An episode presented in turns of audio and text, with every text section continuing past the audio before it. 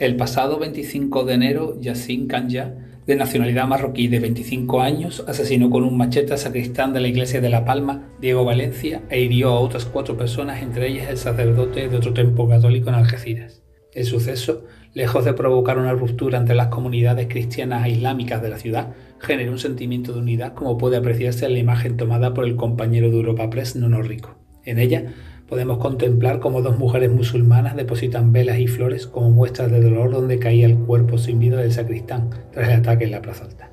Buenas tardes. ¿De quién es la foto de hoy, Claudia? Bienvenida. Hola Mariló. Hoy la foto nos, nos la manda Erasmo Fenoy, que es un fotoperiodista algecireño, muy reconocido en 2022 con el Premio Andalucía de Periodismo por una impactante imagen de una operación policial contra el narcotráfico en la playa de Getarés.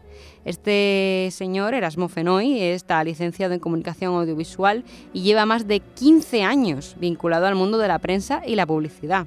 Desde 2005 además es el responsable de fotografía del diario Europa Sur y sus trabajos han sido publicados en medios nacionales como El País, Público y El Mundo, entre otros, por supuesto.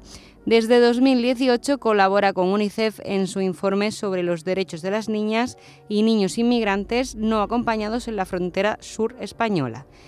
Y por supuesto, Marilo, ya saben nuestros oyentes que pueden ver la foto del día en nuestras redes sociales. Muchas gracias. Gracias, Claudia. Fotoperiodistas que buscan su imagen del día. La tarde de Canal Sur Radio con Mariló Maldonado. También en nuestra app y en canalsur.es.